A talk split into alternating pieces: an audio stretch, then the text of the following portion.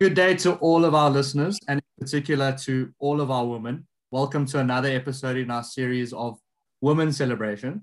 Today, we're joined by Amanda Addison, the Business Development Director for the East and South Af- Southern African Regional Office of a US based nonprofit international development organization. I know a, a massive mouthful. Amanda, thank you so much for joining us. This month, we commemorate women's achievements and the important role that women play not only in society, but in business as well. Women continue to break barriers and glass ceilings, laying the groundwork for future generations, nationally and internationally. In your current capacity and role, what has your experience been as a woman and business leader?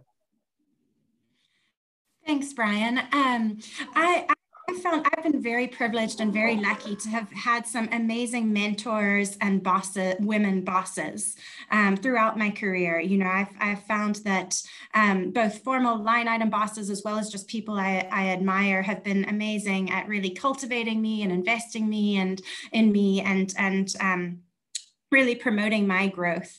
And that's something that I've certainly strived to continue to pass down to members of my team um, to really focus on, on um, encouraging them and investing them and, and um, yeah, pass, passing along what, what I feel like I've been given by some incredible women that I've worked with. Fantastic. It's great to hear that, you know, women are empowering other women to, to follow the footsteps. And like I made reference to, I think laying the groundwork for future generations, which is fantastic to see. Um, when we talk about issues that women are still facing in society, I'm going to make reference quickly to, you know, the domestic violence that's on the rise, particularly in South Africa, um, cultural expectations, equal pay, education for girls, even some safety issues. Do you, do you think and how do you think we can get to a place, not only in South Africa, but worldwide, where these issues aren't so prominent?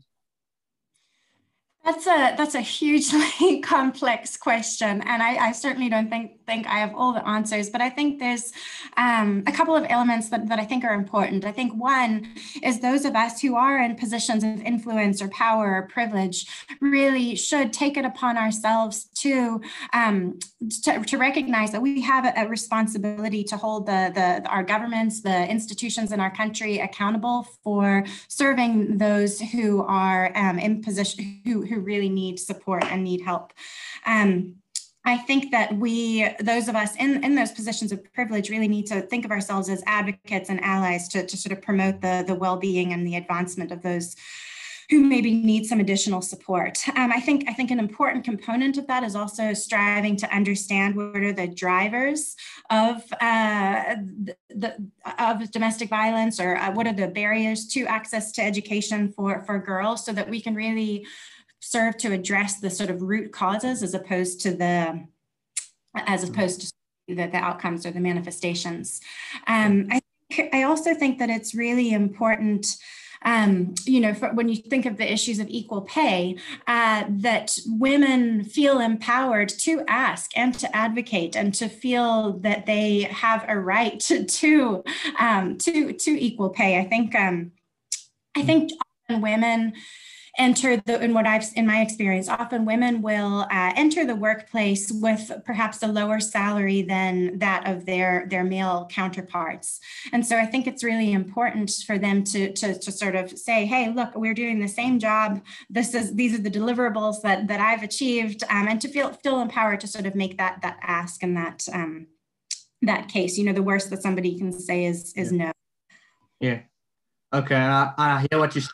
It's taking a a proactive stance to women's empowerment rather than idly accepting the current position. Exactly. Yeah, okay, great. Awesome. I think women for, for us and our stance on it is, is helping women of all backgrounds not only to remain hopeful, but to dare to dream. Um, in, in conclusion, is there a message that you would like to give to the young up and coming women of our country? Um, I think the first, as cheesy as this sounds, is really to believe in yourself and to know that you you can um, th- that you can accomplish whatever you set your mind to. Um, I think I think another um, really important component is to seek to seek feedback.